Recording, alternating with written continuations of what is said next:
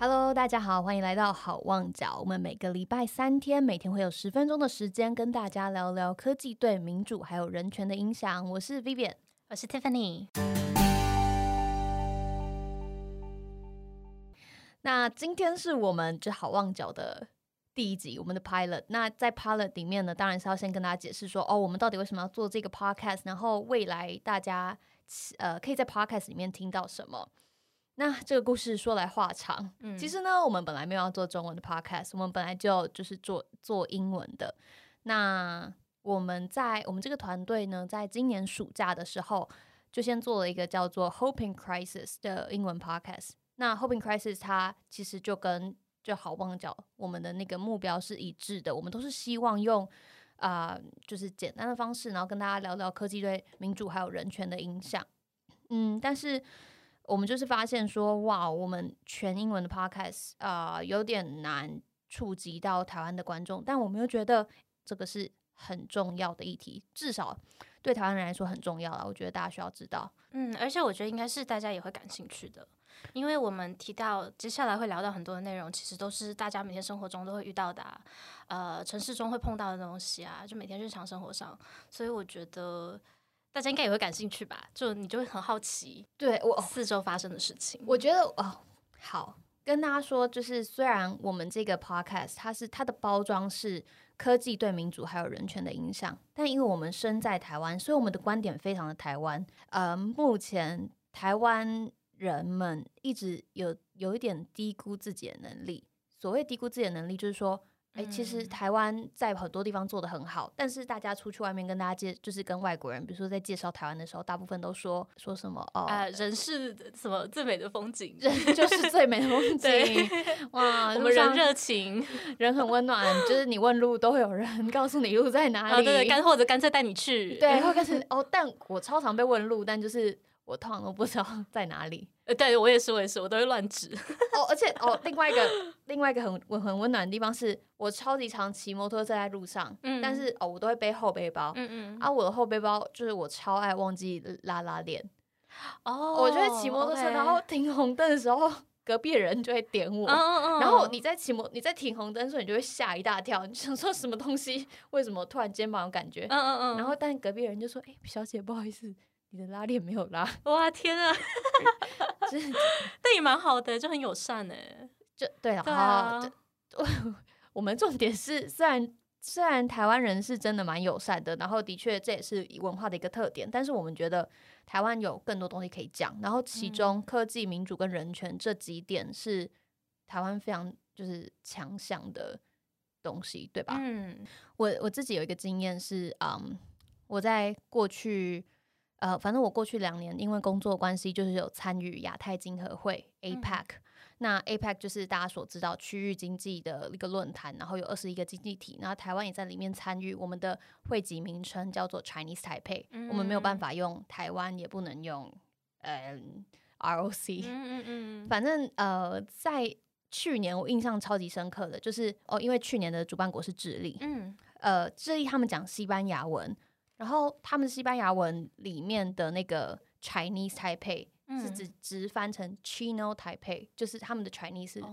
是 Chino。OK，然后 Chino 可能你只要那个就是读稿或者是在看稿的人，他只要一个走眼就会念成 China Taipei。所以就是去年一整段时间就是我们都是 China Taipei，一直听到哦 China Taipei 他们怎么样，然后我们想说 OK。OK，whatever，随便你，你就去讲吧，去讲吧。但这个事情就有点一直让我耿耿于怀，因为当呃你在正式会议上面，他一直把你跟 China 就是放在一起，嗯，然后私底下他来问你的时候，哎，他会觉得，哎，可是你们都中华中华文化，或者是你们就是啊，比如说文化上面一脉相承，那你们有什么不一样？有什么特点？就是让台湾是台湾，中国是中国。所以从聊科技、民主还有人权这个角度，其实。他是有点